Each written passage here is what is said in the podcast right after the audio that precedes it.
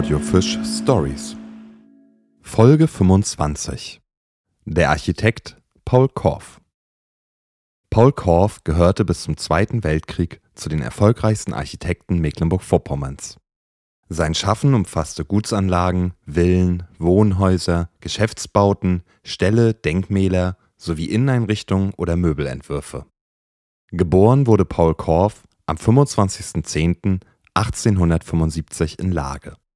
Im Alter von 21 Jahren begann er für den Oberhofbaurat Gotthilf Ludwig Möckel zu arbeiten. Möckel war in der Neogotik zu Hause und er schuf Bauten wie das Ständehaus in Rostock oder das Jagdschloss von Gelbensande. 1899 gründete Korff zusammen mit seinem Kollegen Alfred Krause die Firma Krause und Korff, Atelier für Architektur, Kunstgewerbe und Bauausführungen. Seine ersten Erfolge feierte das Büro mit Geschäftsbauten. 1903 war Korff Bauleiter für das Wertheim Kaufhaus in Rostock. Das Wertheim Kaufhaus spiegelte ein komplett neues Geschäftsmodell wider. Durch Transportmittel wie die Eisenbahn konnten Waren in größerer Menge und aus weit entfernteren Regionen angeliefert werden.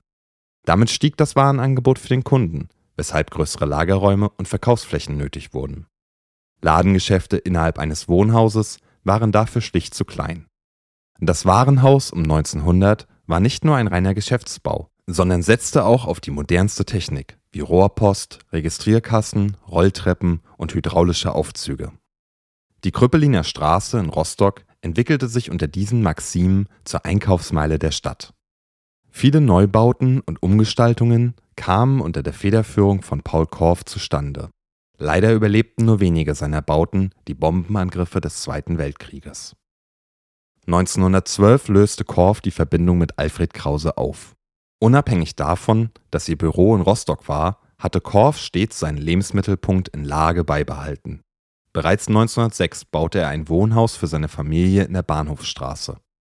Nach der Trennung von Krause öffnete Korff ein eigenes Büro. Direkt neben seinem Wohnhaus wurde ein weiteres Gebäude gesetzt das als Büro für seine 20 bis 25 Mitarbeiter diente. Es begannen die erfolgreichsten Jahre des Architekten. Neben den Geschäftsbauten hatte Korff ein zweites Standbein etabliert.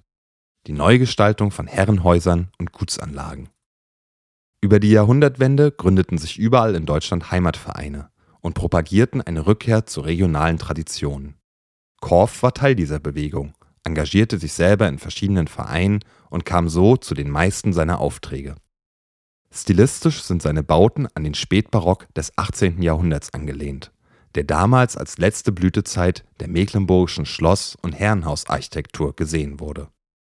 Jedoch wollte Korff keinen bloßen Abklatsch nach historischen Stilelementen bauen, sondern die Gebäude harmonisch in die Landschaft und in die Bautradition einfügen, ohne auf die Errungenschaften der Neuzeit zu verzichten. Die Fülle an Aufträgen zeigt, dass ihm dieser Drahtseilakt gelungen war. Die meisten Anfragen kamen aus Mecklenburg-Schwerin, aber er baute auch in Pommern, Ostpreußen, Brandenburg oder im Rheinland.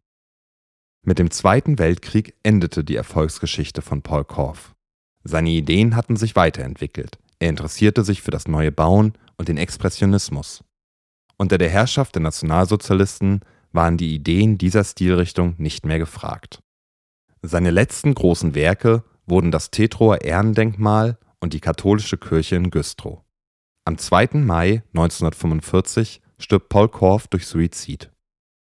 Was bleibt, sind seine Bauten, die auch über 70 Jahre später noch zahlreich in Mecklenburg-Vorpommern anzutreffen sind. Sei es in Rostock, Teterow, Beutzenburg, Güstrow, Wendorf oder in Lage.